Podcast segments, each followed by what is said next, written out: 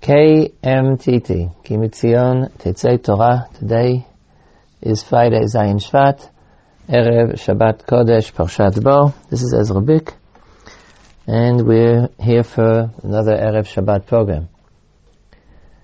In today's uh, Parsha, I saw an interesting, uh, an interesting word, uh, which really opened my eyes to understanding a particular phenomenon in the Parsha, even though, as I will explain, my own personal conclusion is the opposite of he who taught me what to say in this particular pasuk. The pasuk says, when the Jews were leaving Mitzrayim, ויופו את הבצק אשר הוציאו מצרים עוגות מצות כי לא חמץ, כי גורשו ממצרים ולא יכלו להתממע, וגם צידה לא עשו להם. This is the pasuk that explains where matzot come into Pesach, that they baked the dough which they took out of Mitzrayim cakes of matzah, but there was not leavened, lo chametz, for they were expelled from Mitzrayim and they had no time to to to do it slowly, no time to to to hesitate, and what's more, they didn't even take with them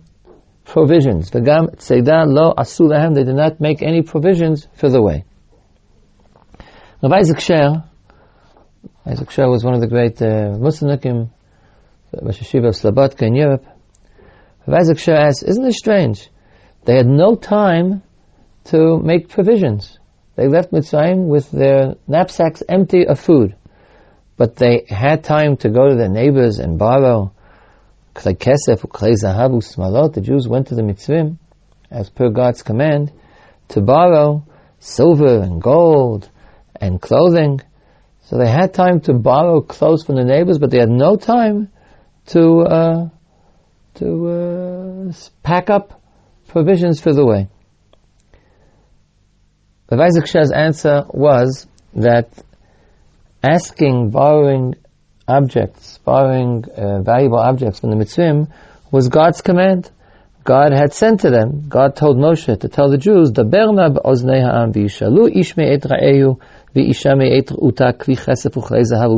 God had commanded them to go, each person should go to his neighbor, and each woman should go to her neighbor, and ask to borrow uh, utensils of silver and of gold and clothing. So since they were commanded to do it, they did it. But God didn't command them to make provisions, and therefore they didn't do it. Words, they did whatever they were told to do. They weren't told to uh, make provisions. They weren't told to, to pack up food, and so they didn't do it.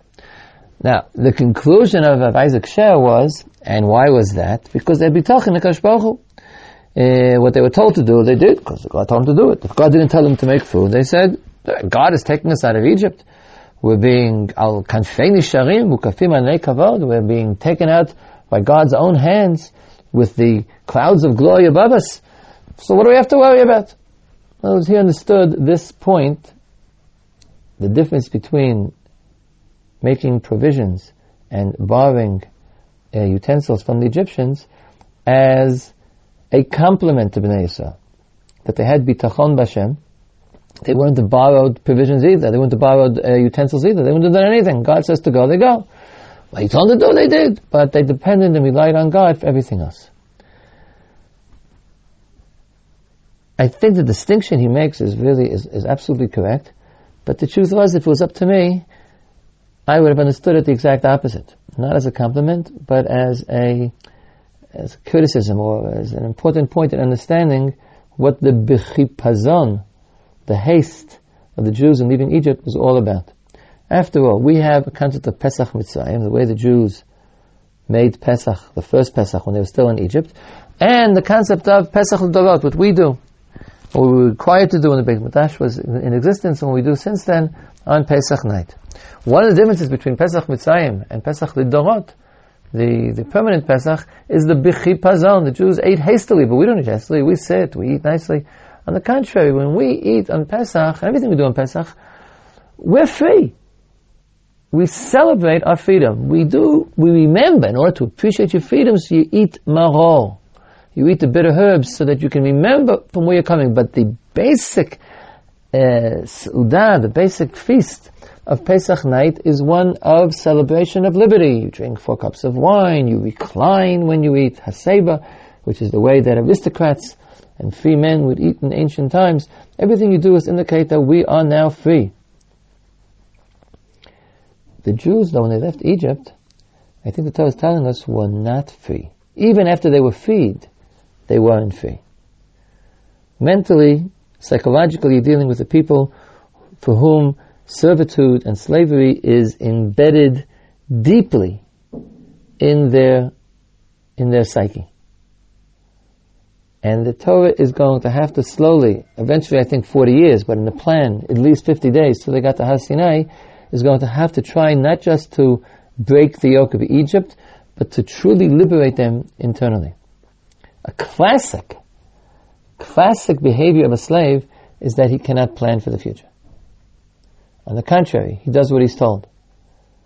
And everything else, he relies on you to take care of him. He never makes his own food. The master gives him food. He does what he's told. And this is exactly what I think Rav Isaac Sher pointed out, although he drew the opposite conclusion, as the behavior of the Jews when they left, when they left Mitzrayim. God told them to borrow uh, utensils from the Egyptians, an act which I think was intended to liberate them. These Egyptians who've been their masters, you now go and you take from them. You ask to borrow, but no slave would normally have gone to borrow gold and silver from his master. It was designed to inculcate into their heads the fact that these are not their masters. But the truth is, how did they do it? How did they get the boldness to go to their masters and borrow gold and silver and clothing? The answer is, what boldness? They did it because they were told. And how do I know they did it because they were told? Because something even so much more elementary. Planning and packing and making provisions before one leaves on a long journey, that they didn't do. Nobody told them to fill up a knapsack with food. So they figured, well, you know, someone will give it to us. Our master, our new master is, perhaps we've switched masters. No longer the mitzvah our masters, now God is our master. But He will provide, like masters do for their, for their slaves. And from this we see that even the borrowing of the silver and the gold was not in effect, in conclusion, not a contradiction and not an act of liberation. If you do it because your master has told you to do it, then even though you're treating the Egyptians with a certain amount of equality or perhaps even superiority, but your basic psychology has in fact not changed. So, uh, I, I, admit, and uh, the person whom I learned this, this word of Isaac Sher drew the opposite conclusion. He said, this shows you the perfect bitachon of the Jews. They depended on God. If God told them to do X, they did X. Didn't tell them to do Y, they didn't do Y. I think his point is correct, but the explanation is the opposite. The Jews, despite God's efforts in the meantime to cause them to have a different attitude towards slavery and mastership, in fact did not achieve it.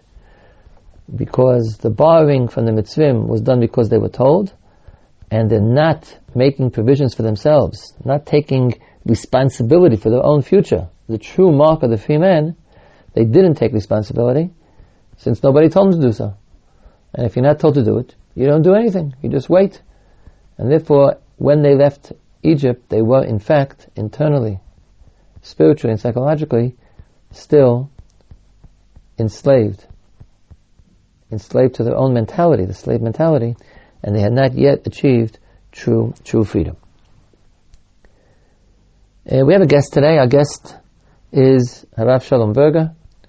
Shalom Berger is a neighbor of mine, lives in Alon Shvut, and Rav Shalom uh, Berger works for the Lookstein Center for Jewish Education of uh, Bar Ilan University. He's also a graduate of Yeshivat Har Etzion, and uh, I've asked them to share some thoughts with us uh, for this week's Parsha uh, Erev Shabbat podcast. Harav Berger, please.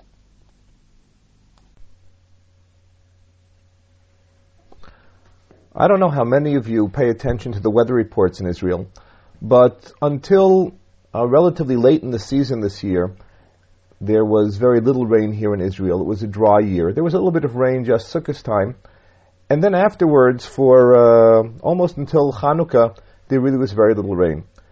And here in Alon Shvut, in the yeshiva and in the Bate Knesset, they instituted a, an addition to the Tefillah and Shema Kolenu, an addition that uh, begins, it appears in the standard Rinat Yisrael Siddur, at least the ones for, for Eretz Yisrael, um, that is a prayer for rain. Va'anenu bo olam b'midat harachamim bo cher b'mo Yisrael lo diagad v'hadrat kvodo. Shamea tefillah tein tal umatar al pnei hadama. ותשביע את העולם כולו מטובך, ומלא ידינו מברכותיך, ומאושר מתנת ידיך. Basically, it's a, a tefillah that calls on God to, to bring rain in Israel as we need. Uh, i trust you're aware that um, much more than in uh, countries with other types of climates, here in Israel, if it doesn't rain in the winter, um, we're in a lot of trouble because we rely on the rain during the winter to fill the Kinneret, to uh, to to make sure to ensure that there's water for us to drink, for agriculture, for other purposes. Uh, this particular tefillah does not, to the best of my knowledge, appear in the in the Gemara. Uh, I think the first mention of it is in the Avudraham, um, a um, 14th century Rishon. The um, um, nevertheless, it, uh, today it, it is commonplace. I've seen, not this year, but in other years, I've seen that the Rabbanut Harashit calls on people to, in fact, add this particular uh, tefillah to their, to their regular Shmona Esrei. Once it did begin to rain, and uh, Baruch Hashem, now that we have rain, um, the, the, uh, I understand the uh, ski slopes on the Hermon are open for business now. Um, once it began to rain, so uh, another uh, response to this um, took place in the Bate Knesset and here in the yeshiva, which is uh, based on the Gemara and Brachot, um, a, a statement of Modim, a statement of Modim that, in fact, uh, in our local Beit Knesset here in Alon Shvut, was said with Shemu Malchut, was said with God's name, um, and it's codified, in fact, in the Rambam and Hilchot Brachot Perak Yud, uh, halacha hey, that uh, an individual, an individual who has a field when it begins to rain says shehecheyanu, and if it does not, then if a person does not have a sadeh, v'im lo sadeh, mivarech modim anachnu lach Hashem Elokeinu al kol tipa v'tipa shawadet alanu. We thank God for every drop of rain that comes down. V'ilu finu malei shira kayamu lushanenu rinakam galav zistotenu shavak mechaver rakia. בינינו מאירות כשמש וכירח, וידינו פרוסות כנשרי שמיים, ורגלינו קלות וכאיילות. A word that perhaps you're familiar with from the Nishmat prayer that we say on Shabbatot. אין אנו מספיקים להודות לך, השם אלוקינו, לברך את שמך מלכנו, אפילו על אחד מאלף אלפי אלפים ורוב רבבי רבבות פנים הטובות שעשיתם אבותינו עמנו. We say, God, uh, for this wonderful thing that you've done for us, we cannot even begin to express our appreciation. We don't have the ability to do so. So these are some of the realities that we live with here in Israel. Um, coincidentally, or for, perhaps fortuitously, um, the Dafyomi cycle, the cycle that was begun by Rav uh, Meir Shapiro um, in the uh, late 1920s, early 1930s in Europe, which uh, is now, I believe, in its ninth cycle, in which uh, the members of the Jewish community each uh, learn the same daf, the same page of Gemara every day. Um, so right now, world Jewry, uh, based on this system, is in fact uh, involved in the study of Mesechet Ta'anit, the Mesechet, the tractate in the Gemara that deals with these very issues. Um, most of the tractate deals with uh, prayers and fasts that uh, the Jewish people living in Israel uh, accepted upon themselves uh, an entire series, one that becomes more and more um, restrictive uh, as time goes on in order to pray for rain. Um, the uh, today's Daf Yomi, in fact, begins the third parak, a parak that opens with a uh, description of the fasts, and then, almost as an aside, um, says that there are certain types of things that we do not pray for. There are certain um, types of emergency situations in which it's inappropriate to pray, and um, in doing so, it quotes a particular opinion, the opinion, uh, or I should say a particular story, one that has become well known in Jewish folklore, and one that I'd like to spend a few minutes discussing today. The Mishnah says, uh, this is on Daf Yoteram and Aleph, Al kol tzara taval hatzibur matriyin alehem, chutz merov gishamim. That um, sort of a summation to the Mishnah, the, uh, the, the, the Mishnah teaches that uh, all different types of um, evil things that happen to the Jewish people, it's appropriate to call out in prayer and perhaps fasting.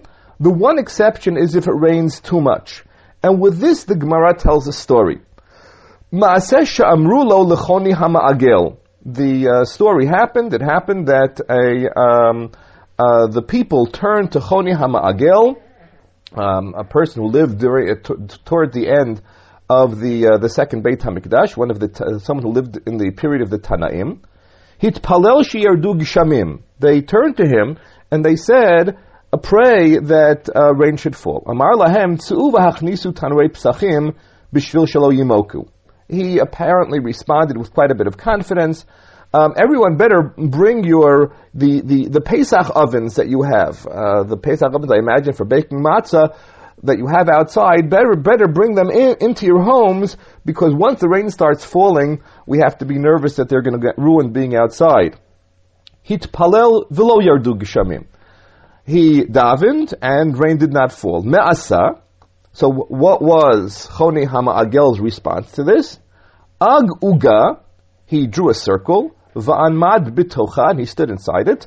Va'amar lefanav. Ribono shalom. He prayed he turns to God in prayer and he says, Banecha samu shani bayit lefanecha. Your children, that is the Jewish people, have turned to me because they know that I am as a um, a regular in your home, almost like a son to you. I swear by your great name, that I will not leave the circle until you show mercy on your children. The rains began to fall, a, a, a light rain. Amar lo kach sha'alti, ela gishmei barot shichinu ma'arot.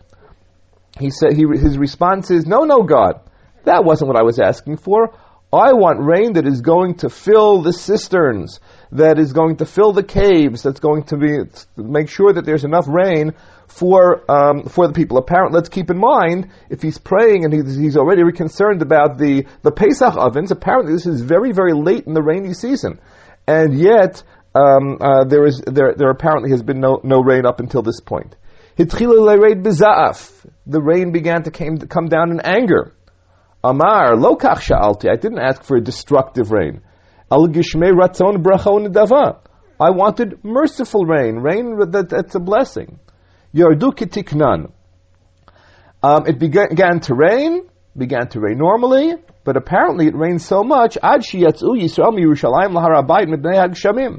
The people had to, were forced to leave the city of Jerusalem and look for, for a high place. The high place they found was, of course, the Beit, the, the Har Habayit was the Beit HaMikdash because of all the rain. Ba'u v'amrulo, kishem shit palalt aleihem shiyerdu, kachit palel shielchu lahem. They turned to Choni and they said, okay, we asked, we got. We asked for rain, and in fact, now, um, uh, we've had quite enough, thank you. Uh, perhaps you should pray that it should stop raining. Amar lahem He said, go and check whether the, the stone, the rock, upon which people stood to announce that they had found objects and to try to get, try to offer them to, um, uh, to find their owners, see if that's still standing. Uh, apparently he's saying if that's still standing, then, um, or uh, that, that just like that, it, that stone will not be undone. Don't worry. Uh, for all that the rain appears to be overmuch, it still hasn't reached a, a, a truly destructive force. Um, Shalach lo Shimon ben Shetach. Shimon ben Shetach, um, who was the, the head of the Chachamim at that point, um, sends to him in response to this entire episode, Ilmale choniata goes rani alecha nidui.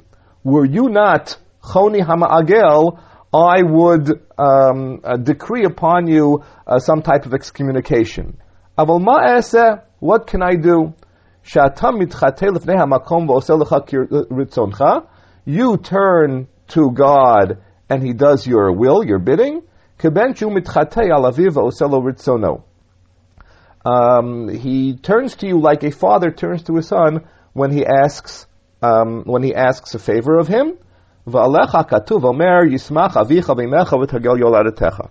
And he, based on this, he um, uh, he quotes a pasuk in Mishlei that um, uh, your father and mother should be should be proud of the uh, of the ones that they raised.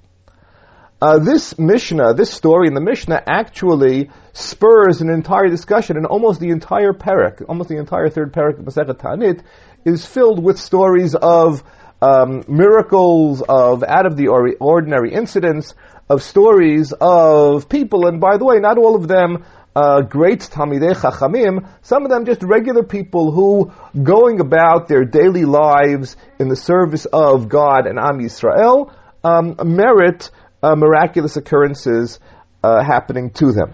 So uh, this this uh, on some level leads to that, but it leads to a number of questions that I think we, we need to ask ourselves and uh, uh, in in analyzing and thinking about this story. Um, up until now, Masechet Ta'anit has really been a um, a, a, a, series of halachot in which we learn, we study about the appropriate reaction to rain. Uh, when when it doesn't rain in Israel, you're supposed to pray, you're fast. You're supposed to pray to God, which of course points to something that uh, uh, I think we are less sensitive to in in the modern age, and certainly outside of Eretz Yisrael. That rain in Israel does not simply uh, signify um, something to drink or something to water our fields with or, or, or something to go swimming in water represents a relationship, a statement of a relationship with God. That is to say, that uh, in the Kriyat Shema, in Vayayim Shema, that we say daily, that we say twice daily, uh, the psukim very clearly indicate that God's relationship with Am Yisrael, in Eretz Yisrael, with the Jewish people in Israel, um, uh, can be um, can be tested on some level uh, based on rain. the uh, the psukim say, "V'natati yorel makosh." If you do what you're supposed to, you'll get rain in its appropriate time. Be careful. If you don't follow God, then um, immediately before that, in Sefer Dvarim, the, the Torah clearly teaches that Eretz Yisrael is a special place. Ki ha'aret asher atav Hashem lo ke'eretz Mitzrayim hi asher yitzatem misham asher tizrad zaracha v'shkita b'ragalcha kigan hayarak. Ha'aret asher atem avrim shama lirishta eretz harim uvkot limtar hashamayim tishtamayim. You're going to drink not from rivers, but from, when you were in Israel, from the, the rain from the heavens. Eretz asher Hashem alokecha doreshota Tamid Hashem shana. God is always um, paying attention to Eretz Yisrael, and the clear connection is that it is our activities, our behaviors that um, uh, bring about a relationship with God that can be evidenced by rain. Um, in other words, although there certainly are periods in Jewish history in which there are nisim niglim, there are clear, obvious miracles. The stories we read about um, in, Parsha, in, the parshiot of the Eser Makot of Yitziat Mitzrayim, uh, the, the, the, Torah tells us about miracles. Um, nevertheless, there are mo- many times, in fact, most times in history, where God's uh, interaction with us does not come from miracles, rather it comes from everyday kinds of things. And uh, the rain is one of those indications here in Eretz Yisrael. A question we have to ask ourselves then is how does um, uh, this kind of story, which almost looks like like a um, a call for uh, some kind of magical intervention, how does that fit in with the with the mindset of um, that we usually have with regard to issues of halacha and relationship with God? A prayer is one thing. can, uh, drawing a circle around and taking a shivu'ah and swearing um, that you won't leave until God responds, how does that fit into our worldview of um, of uh, a, a nor- normative relationship with um, with Hakadosh Baruch? Um, many people, I think it's sort of obvious that if you can point to the Shimon ben Shetach story at the end, um, Shimon ben Shetach responds, and he is clearly aware that that Choni Hama'agel is a unique personality. Uh, Choni himself talks uh, about um, Banecha, God. Um, I'm approaching you as a child talking to a father, while uh, Shimon ben Shetach refers to relationship as Hamakom, that um, that God is on a totally different different level. Um, most of us probably are more in Shimon ben Shetach's world than we are in uh, Choni Hamagel's world. Um, nevertheless, uh, in this particular story, there are certain things that point to Choni Hamagel also playing a unique and special role. Something that we really are insensitive to today is the, the needs of the Olei Regalim. Uh, this story is here. We, are standing right before Pesach. Apparently, again, there's the reference to the, the Pesach ovens, and um, uh, Choni Hamagel talks about the need to fill the, the cisterns, to fill the borot shichinum arot. Um, we know from other places in Shas, for example, in Eruvin, where Pasebi wrote there were special halachot that were set up um, about how travelers could make use of, of cisterns during their travel, and according to uh, to the Gemara, this was a unique um, leniency for the people who were olei regalim, who needed to, uh, to to get to water. Here you have the people turning to Choni Hamagel and saying, um, we we recognize that um, in order for us to fulfill the um, uh, to to allow the people to fulfill their duty of aliyah regel, we have to um, step in here. Everything that we have tried that was normative hasn't worked. Here it is, the end of the season, and we're turning to you because we know that you have a unique relationship with the Kadosh Baruch Hu. Um, and we are turning to you not to ask for a nace nigle, although, as it turned out, the fact that he's able to to demand more, to demand less, to demand something special, it's clear that his relationship with the Kadosh Baruch Hu is a very, very unique one. Um, nevertheless, they're saying within the uh, framework of what is considered normal, what's considered teva, what's considered nature, we'd like you to turn to God at this moment and to um, to ask Him to do to show us the relationship that we strive for, to show us that um, uh, the same way uh, we are supposed to be doing His will, He should respond to us by bringing the rain that uh, that we need in order to fulfill His will for Aliyah Regel. Um, Choni is is successful in doing this, um, uh, and even though it drives the Gemara to tell more stories. By the way, some of them about Choni's uh, and uh, descendants, his his grandchildren from his son, from his daughter, who also had some of these same abilities. Nevertheless, the story seems more to be emphasizing the importance of a relationship with God and our expectation that through our prayers and through our turning to Hakadosh Baruch Hu, we can uh, make a request of Him um, to to turn to us as well, to respond to us, to recognize our um, our needs uh, in in a manner that shows that we have a relationship with Him. For most of us, it's very difficult to turn to the Kadosh Baruch Hu as a child talking to a parent. Most of us, it's easier to sort of hide behind the halachic barriers of um, uh, official tefillah, official tzom, official fasting. Um, nevertheless, uh, trying to establish, aspiring to establish a relationship like a father to a son is something that perhaps we can learn from the Choni Hama'agel story.